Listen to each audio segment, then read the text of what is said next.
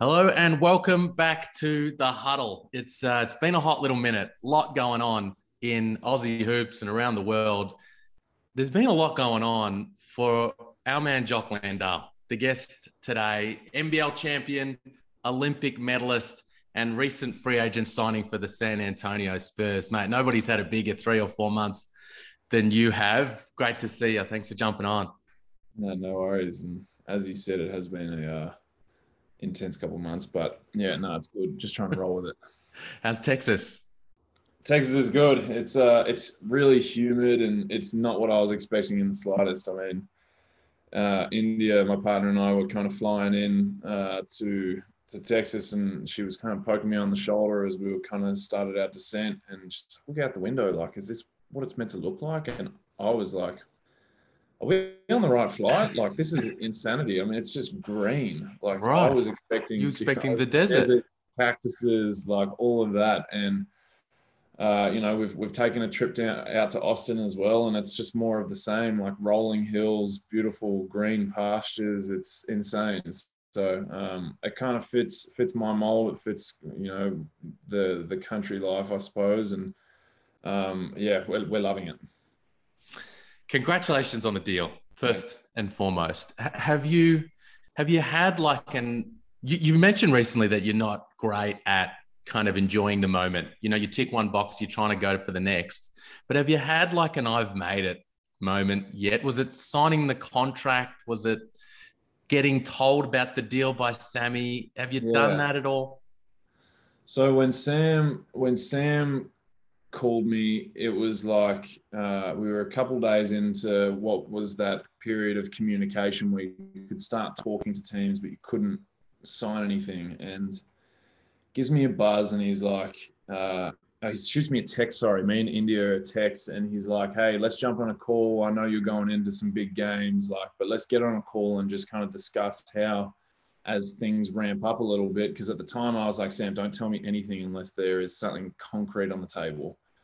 And he so he texted me on this one day, and I can't remember which day it was or what game we might have been going into, and he was like, "Hey, uh, let's uh, let's oh it was yeah it was the morning we might have been going into the US game maybe mm. I, I, can't remember but it's they all everything kind of blurred together but he was like you know let's jump on a call so as you know things are starting to ramp up a little bit we can uh, we can just discuss the way that you want to go about you know communicating everything la da da da and I was like like weird, but whatever, mate. Like you're the boss. So uh, India and I like, yep, no worries. It's 10 o'clock at night here. How about we jump on a call tomorrow at, at 9.30, like going into a, a, game or something like that. And he was like, yep, sounds good. No stress. Talk to you then. So wake up in the morning. I sleep through it entirely. Like I missed the call.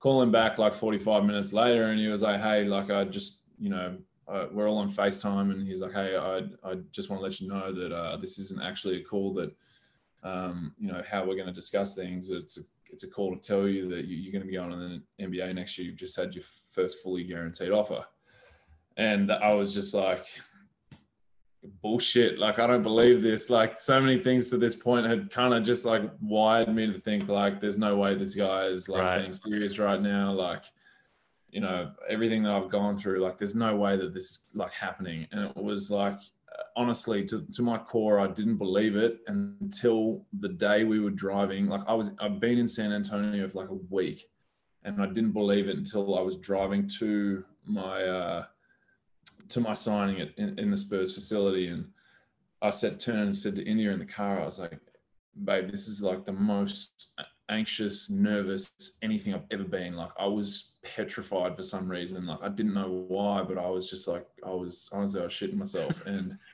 uh, I get there and you know I'm talking with Brian Wright, our GM, and you know he's he's walking me through some of the, the pages and da, da, da, and I'm initialing and all that kind of stuff. And oh, sorry, I hadn't started initialing, but it was like, yeah, this is the first page. Like this just says that you're going to be a Spur. And he was like, go ahead and sign that, and kind of like looks away, and they've got it all on camera, I think, but I go to swipe my pen in my signature and I completely botched the signature. I was like, I was so nervous. My first stroke of my signature, I was like, what, what the hell did I just do? And so I was like, kind of sitting there for a second. I was like, uh, okay. And I just continued on. So the signature that they've got, like, it is mine, but like, it doesn't look anything like my normal signature. So I was, I was, I was so nervous, and I think that was probably the real first moment uh, in terms of the NBA stuff. I was like, damn, like I've, like I finally, I've finally done it after the three years that have, you know, just been all over the shop. Like it, I've finally done it, and um, that was probably the first moment I really, it really sank in. But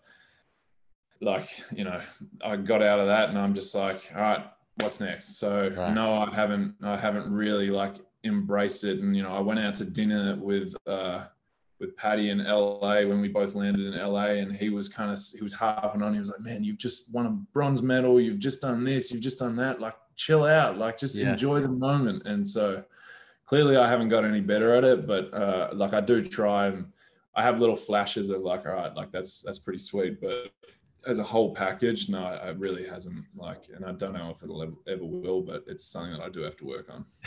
he strikes me as like the best on the planet at appreciating the moment and kind of reflecting and knowing what he's achieved. It's it's a skill, and I've I talked to people in the Spurs facility about it. Like the way Patty can compartmentalize everything that's going on in his life in his life is incredible. Like mm. he's got his family back home. He's got Alyssa, and he's got everything in their foundation. Then he's got the all of this hype that's been created around the boomers kind of coming to fruition. And then he's got his Brooklyn signing and a massive decision, I'm sure it would have been to leave the, you know, his home Spurs. Mm. And like, you, you'd never know that this dude was under any kinds of stress. And then, mm. like, you know, he would always be at me like, you know, just get out of your own head, get out of your own head, you know, come out and hang with me and Joe, or let's, let's all just go chill out and have a chat, have a yarn. And he just, it never gets to him. And like, it's, it is an art. And then when it's time to like cut loose and have a good time and embrace the moment that of what's being done, no one better. Like he, he has this on off switch that like people talk about in, in, in athletes and I see it in Patty. Like he's able to just like in those in that regard, he's able to just turn himself off from everything that's going on around him and focus on one thing and then like turn it back on and like all of a sudden you know it's it's crazy. Yeah. i don't i don't understand it. It must be a talent of his that he's been working on for years. And he actually i asked him about this. I was like how do you do it? And he was like man i just worked at it. And it's it's mm. a long it's a it's a long line of experiences i'm sure that he's gone through that's led him to be like this. But when he knows when when it's time to celebrate, like there's not many that go harder than Patty. we we got a little insight into the celebrations after oh, yeah? the, the medal. Well, just a little a little couple of videos slipped out on on socials. Was yeah. that how was that party? That was uh that was a crazy night. Um, it was. I mean, obviously, I can't go too too far into detail, but one thing's for sure: the Boomers can party and the Boomers can, celebrate a bronze medal or a rose rose gold. Uh, so yeah, it was it was a wild night. I mean, we got back. Everyone, it was the kind of we got back to the locker room. It was all hands on deck. Chris and I would we had these tall boys and we were just necking tall boys and then everyone you know patty and stuff doing media for like what felt like an hour and we're all in there yelling waiting for him to come in so we can do our song finally and you know, they get in there and everyone's kind of winds down a little bit. Then we go out to the the medal ceremony. We back into the locker room and we just we just launched. And the bus ride home, we are all launching and we saw we get back there. Hey, we saw a little bit of the back of the bus. Yeah.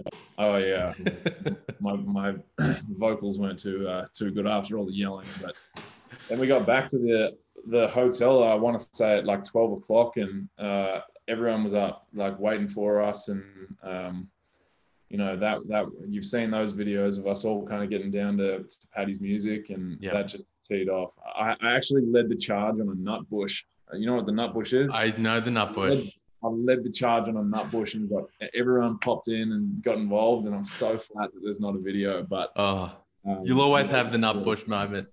Yeah, yeah. And then I think I can I can say that Nelly is by far the biggest soldier I've ever seen in my life. Oh. Like, this guy can go and he knows how to celebrate as well. So there are a couple boys who uh, who definitely carried carried some of us. Love it. Um, there's a couple of things about you getting this deal that I love. right? Um, been following your progress over the years, you know, watching your two trips to Summer League in person and the growth from the first year with Atlanta to the second year with Milwaukee, where you blew up. Um, but the bit that I love about it the most is it's on the back of the selfless approach that you took to last season with Melbourne United. Right. When you were you were right on the NBA fringe. You could have got it if the contract situation had been different that off season, you would have been in the NBA last year. And it was such an important year for you, that one with Melbourne United. So to to go into that without the mentality of I've got to make sure these box scores look good. Mm.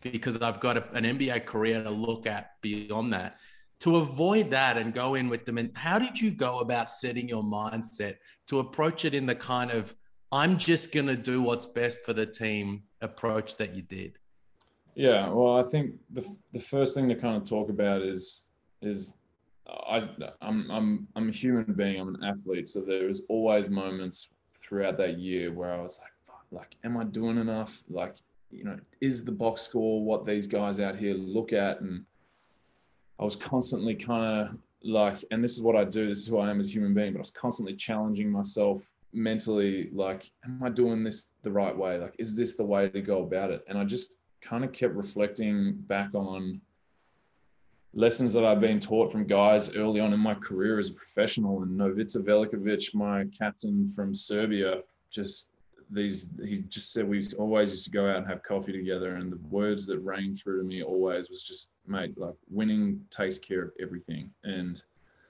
i really do try and embody that. Now i'm not perfect mentally. Sometimes i do let myself fall into oh you know do i need to be putting up more numbers and da da da but i think this year just proves that that theory is correct like you know if, if you win a championship, you, everyone gets looked after. You look at guys like Sammy Mack, uh, you know, I'm trying to think who else is Mitch McCarron, all these guys who are part of that winning vibe and that and that culture that we kind of tried to carry forward to a championship.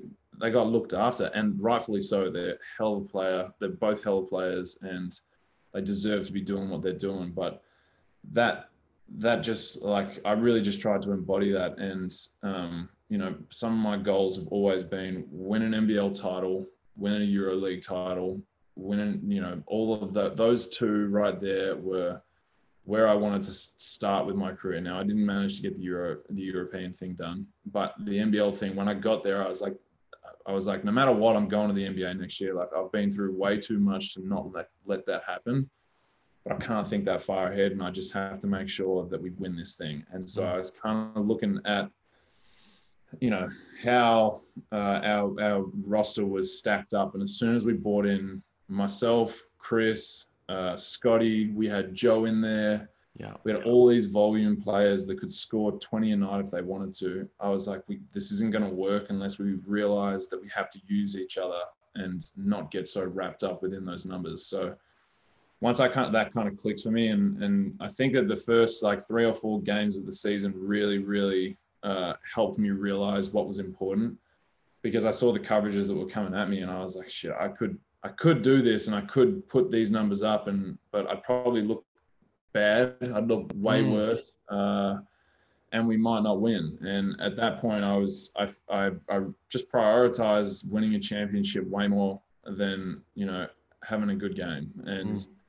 Uh, and having a having an NBA contract put down on the table in front of me because I've won a championship, I've won cups in Europe before, I've won championships in Europe before. And that feeling when you realize that you've won, it's like the medal. When you realize that you've won that, you're like, there's not there's nothing better as an athlete. Like I came off that court after winning the championship. My parents were just like, this is the happiest we've ever seen you. Like insane. So um I I kind of knew a little bit. I had tastes of what it was like to win a championship or a cup. On this one meant a lot more to me being on home soil, on the terms that I kind of set for the set. I was I was the one that was ringing, who and saying, "Hey, we got to win this thing. We have to win this thing." I was I was verbalizing it to the media, and I just tried to speak it into existence as much as I could. So that one meant way more than any of the others. Um, but yeah, like knowing I had that taste of those championships out in Europe, um, I knew that, and I and not knowing what an NBA contract felt like,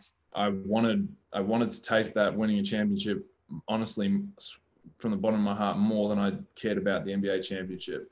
And there were times throughout that year where I was just like, I was like, I, I want to do this so much more than I care about the NBA right now. Like this mm. is just what I'm. I was so focused and locked up in the task at hand, and and that's kind of it. Like that's kind of the whole mentality that I had throughout the year, and and you know, yeah, I, I love the guys that I played with as well, and I think that it would have been a disservice to them if I went out and just tried to dominate every game. Um, for my own benefit, knowing that like I could, honest, and that's you know I think that from deep down knowing that I could do that was you know that was enough for me.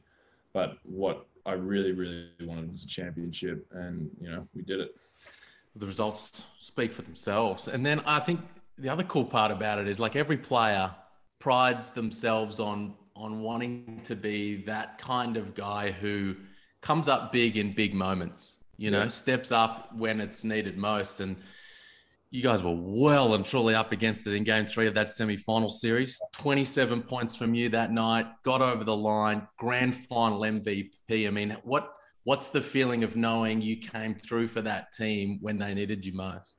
Um, yeah, it was it was cool, and it's it's so weird. Like I, I haven't watched that game back, and and I don't. So I don't really think that I was I was I've really even like wrapped myself into the performance itself. Uh, you know, it's one of those very few games that I don't remember like a lot of plays from. Like I really, I just don't really remember much about it because I think that the the the feeling of that achievement afterwards and and kind of the post you know the post game celebrations and and all that stuff was just it was way more like you know toxic to me in terms of just like I was so wrapped up in that. So um, the performance what is is what it is. Uh, you know, I will say that that Southeast Melbourne game when I had the 27, that was pretty cool. Like that was a game where I was just like, damn, like I felt I felt like I was on a different level to what I had ever been in my career.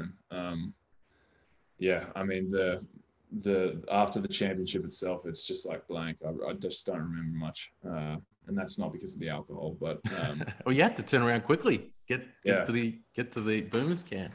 Boomers camp, exactly. Um, so yeah, it, it, was. I haven't I haven't watched the game back. I can't remember the, what the performance is like, but I just know that that whole series, those both those series, I was like I was so focused in on like you, you've talked about it all year. You've talked about it all year. You can't let this slip out from underneath you. You know, and that Southeast Melbourne game, I was a little bit nervous going into it, to be honest, because you know, uh, suppose I can talk about it freely now because I'm not a player. But the refereeing in that series was like I couldn't figure it out. Like I didn't know how to play, and I was second guessing that going into game three, and um, I was like, can, you know, can I be as aggressive as I want to? And uh, I just remember this, the, the first play of the game, my first points of the game was, uh, it was an offensive rebound where I kind of just, I, I, I kind of shrugged Yanni off and he hit the deck. And I was like, if I get away with this foul call, I'll be good the rest of the game.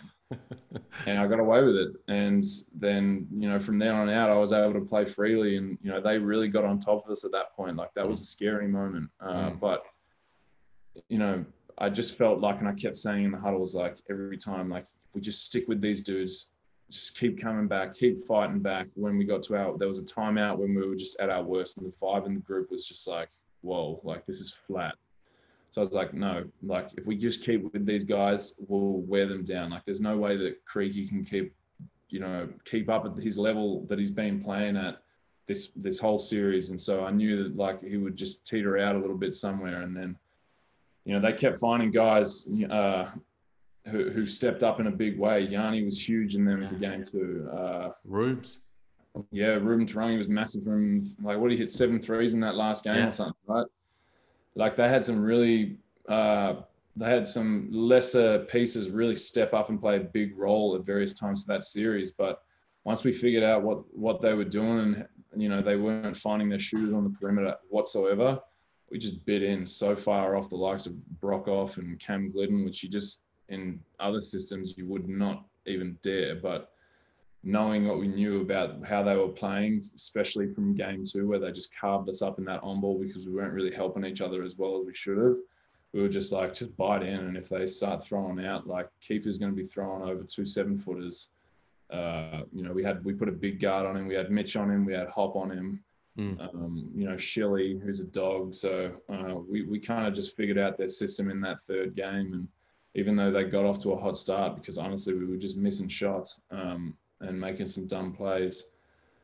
Uh, I always like for that whole game, like even though I came into that timeout and I was like, damn, this is like we're scary flat right now. I was like, no, like we'll be right. Like we're gonna figure this out. And there's no, there was honestly no doubt in my mind. Um, Torrey Craig, LaMelo Ball, Jae'Sean Tate, Josh Giddey, you uh, you are a part of this kind of parade to the NBA now out of the NBL in recent years. You've got experiences through the coming out of college at a, at a high level, but going undrafted, going to Europe, playing in the Euro League. Where do you feel like the NBL sits right now in a global sense in terms of that pathway towards the NBA? I mean, it's got to be the it's got to be the best place to be, right? Like the the proof is kind of it's in the pudding, and you see guys coming out year after year after year, and you know they're not just they're not just guys that are just kind of like treading a fine line. Like there's an NBA champion in Torrey Craig. There's uh, you know Giddey who's a lottery. LaMelo is a lottery. There's Jae'Sean Tate who's kind of in that rookie of the year contention. Like guys aren't just coming out of here to like you know, just kind of like tread a fine line between in and out. Like these dudes are contributing. So um, the other thing is the willingness that the GMs and, and the owners of NBL teams have to let these to let people go. Like hmm. have you have a really hard time, and I had a really hard time kind of expressing to people in Europe like, hey, like I, I want to go to the NBA. Now some of them were great. Don't get me wrong. I was very lucky in the Zalgiris situation and how they handled that. But there are some situations you can find yourself stuck in where they just they won't let you go, or they'll put down. Like I thought my buyout was crazy, and I've heard of buyouts that are seven figures from mm. Europe to the NBA. So, like there are some people out there um, who who don't uh, they don't want to let you go. And in Europe's defense, they are genuinely trying. I think they're genuinely trying to compete with um, the NBA in terms of like talent. Now, you know, it's a completely different style of basketball, so I don't think that you can kind of compete. Uh, it's, I mean, it's honestly like a MJ versus LeBron argument, right? Like it's just two different styles and whatever. But um, I think that the NBL does themselves such a service in like having that leniency to let people go and pursue their dreams that people now look at it as like a legitimate pathway. And the best thing about it is, is like that mentality doesn't take away from the league itself. Like if anything, it enhances it, creates more excitement. It it lures people to the league. And I just I keep seeing more and more names that I've played against in Euro League and who are big names who are coming out there to play. Like you've got uh Siva, right? He's out there mm-hmm. this year. Like mm-hmm. you've got some big names rolling through the league now. Mm. Um, I was shocked when Colton Iverson went to play out there, and and you know he put up some monster games, and he was a legitimate EuroLeague big. So uh, you know I think the league itself is just taking steps forward, and now you've got all this extra money coming in because of the TV deals, and I think you'll just continue to see more and more guys start to start to go out there. And honestly, like I have conversations with top level EuroLeague guys who I played with, I played against, who are like dude, I want to go play out there so bad, like mm. so bad. But you know, it's just we're we're in this, and as Dave Andersen would like to say, we're bank robbers, and and we're in this. Some guys are in it for the finances, and that's what's important to them. And I think that that's the only thing that really keeps guys going to Europe is they just pay so much more. So um, that that gap is closing. Uh, but I, I, really do believe that the NBL is just doing such great things, and you know I'm always going to be a massive advocate for it, and I'll be so appreciative of what they did for me, and especially I mean obviously Melbourne United, man, those guys were huge. So yeah, big things for the NBL.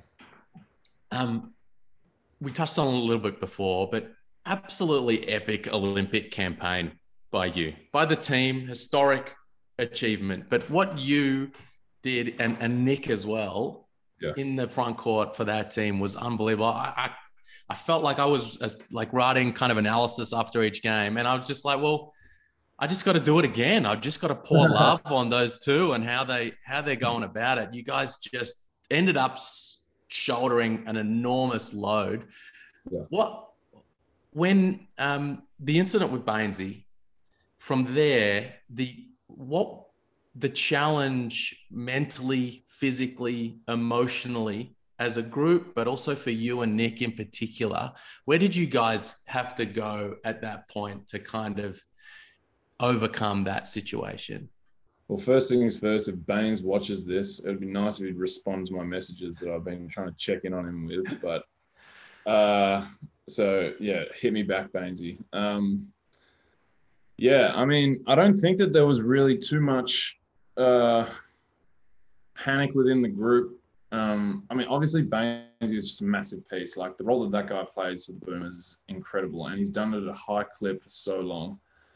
So when you lose a veteran like that, who's done it for so long, just like when we lost Bogues, everyone was like, "Damn, like who's going to fill those shoes?" Like that's Mm. always the first thought. And I read it. I, I saw the messages out on on Twitter and all that jazz saying, "Oh, we're, we're stuffed now." Like Jock can't fill Baynes Baynes' shoes. Nick can't fill Baynes' shoes. Um, but like our role was our role was so simple. Like we just kind of rolled to the basket, and as Patty got doubled, as Joe got doubled, we just dunked the ball. And like, in all honesty, that's I might be downplaying it a little bit, but um, that for me, that's my mindset in every game. Like there was a moment there. He went down against Italy, right? Yeah. Yep. So there was that moment against Italy where you know I was out there and like uh, I, I'd played the four and I kind of got off to a slow start. I was like, "All right, I'm just trying to I'm trying to do too much, um, because I I had I had let I had let outside voices kind of get in my ear a little bit. So when I kind of narrowed it down and I really just started like focusing on what was important, um, it was so simple for me. It was run as hard as you can every possession, get Patty open, defend and rebound, and that's it. That's all. That's all that I tried to focus on. And then, as that kind of evolved into like that, that was at the that was the second half. I went into the locker room against Italy, and I was just like, was like, all right, like I'm I'm trying to do too much right now. Like, what can I do to simplify this? So there was like a two minute thing where I was just sitting there silent, just like trying to figure out what I could do. And those three or four things just came up, and it was rebound, defend, and run, and everything else was simple. I threw in roll every time, which I did that game. I don't think I sh- I might have shot one three or something like that, but um, I just tried to simplify everything. And after I did that, like uh, the game started really just coming to me and I found it so easy to, to play with these guys because you know it really is that easy when you're playing with high caliber guys like that. But you know when when that kind of narrowed down and then Baynesy unfortunately goes down at the end of that game but I have like a little taste of hey this is like just do those three things at a high level and you'll be good. Like shut all the other stuff out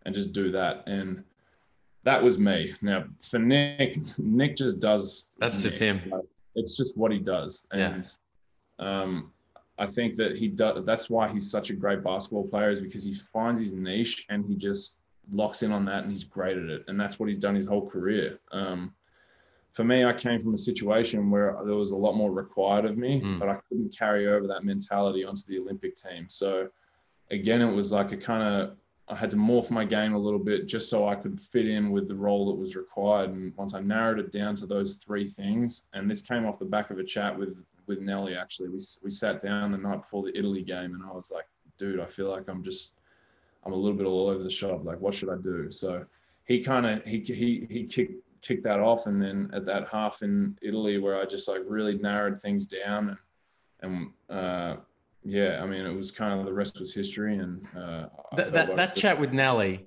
the night before that Italy game, did he talk to you about tapping back those rebounds? Hammer No. thinks Hammer thinks that was maybe Nelly's influence No, because you were I- I- tapping those yeah. tap backs in that game were monumental.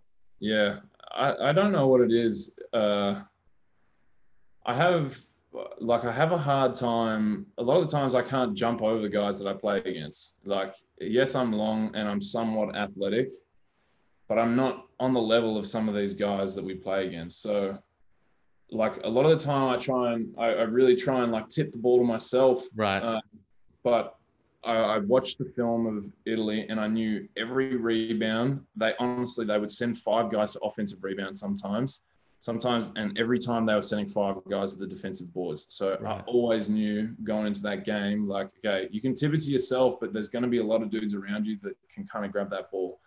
I just like I kept kind of catching dudes. I don't know how, but I kept catching dudes out of the corner of my eye as this ball would go up, and I was just slapping them back as best I could. And I had no idea that like it was going to be five or six of them that would lead to threes, but big plays.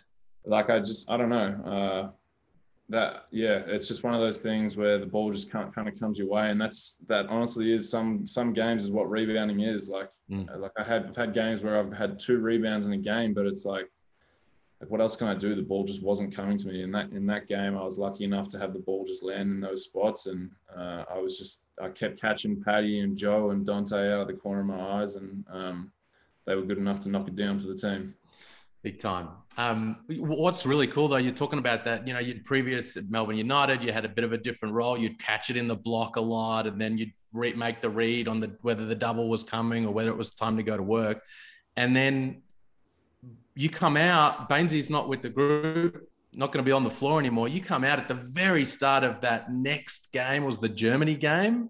Yeah. And first few possessions, you were right on the front foot, going to work in the block, catch and shoot, being really aggressive. And I felt like there was a maybe a bit of a maybe a bit of a kind of exhale at that point of saying, you know what, he's he's ready to go. Nick's ready to go. We can we can do it because in the end, I think it ends up being a, a bit underappreciated how big a loss Baynesy is. The fact that you guys were able to get it done despite that. And yeah. it seemed like you came out at the very start of that Germany game saying, I'm on the front foot, let's do this.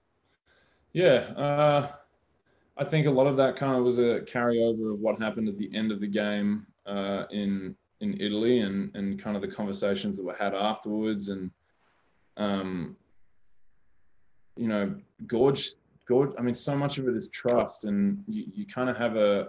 These tournaments are weird because you know players based on what they've kind of built themselves up to in that tournament. And I had never really been like a focal piece of the Australian team, given it was my second campaign. So mm.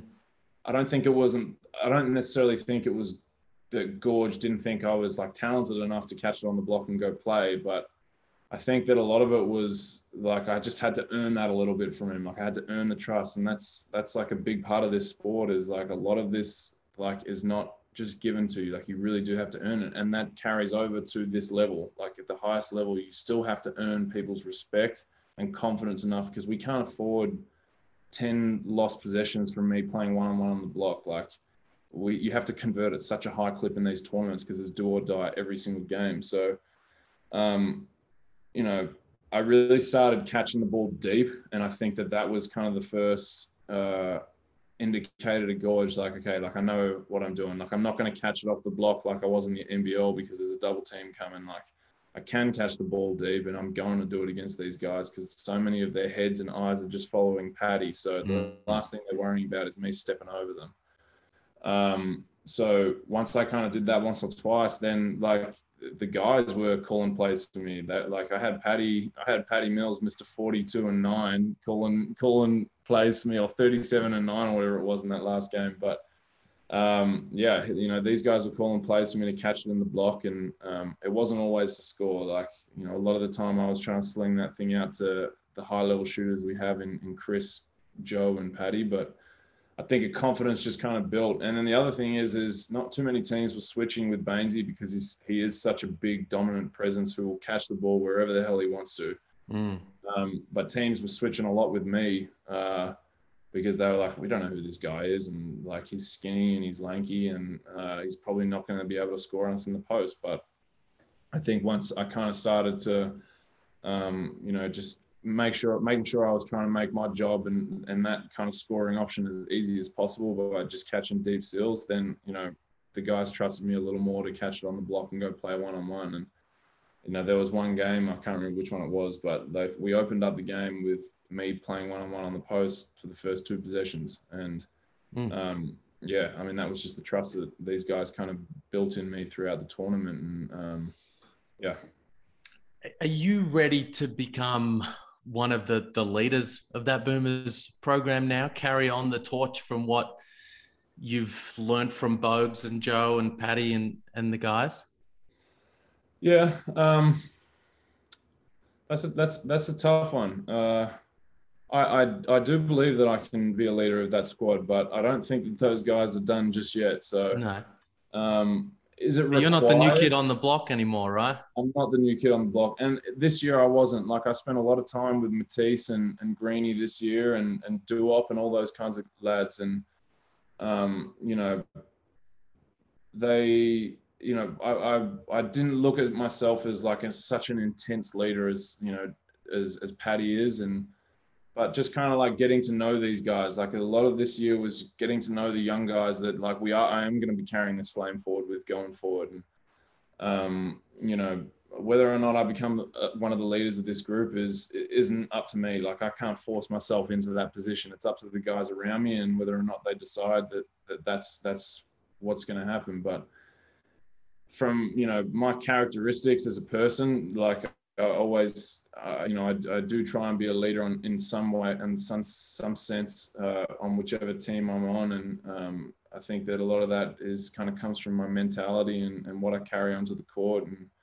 the way I speak and, and act and whatnot. But um, you know, in terms of having like a full on full on leader, you know, come out of me, like it's it's it's not required of me just yet, but you know, when the time does come that that you know these older guys really do step away and, and, pass pass that torch on. I know that there'll be me and a couple other lads who will be ready to step up and take it if if if that's what happens. And you know, having those role models in Bogues um, and Baynesy and Delly and Patty and Joe and all those guys kind of like carrying it forth with us and, and showing us the way, it, it makes it easy because these guys like everyone everyone hears about the boomers culture and everyone talks about where these guys have taken it to, but the level that they've taken it to in the media's eyes as opposed to ours, like it doesn't come close. Like what mm. these guys do behind closed doors is incredible, and I can't really put it into words. But um, you know, one day, uh, one day soon, I, I, hope to be one of those guys, and um,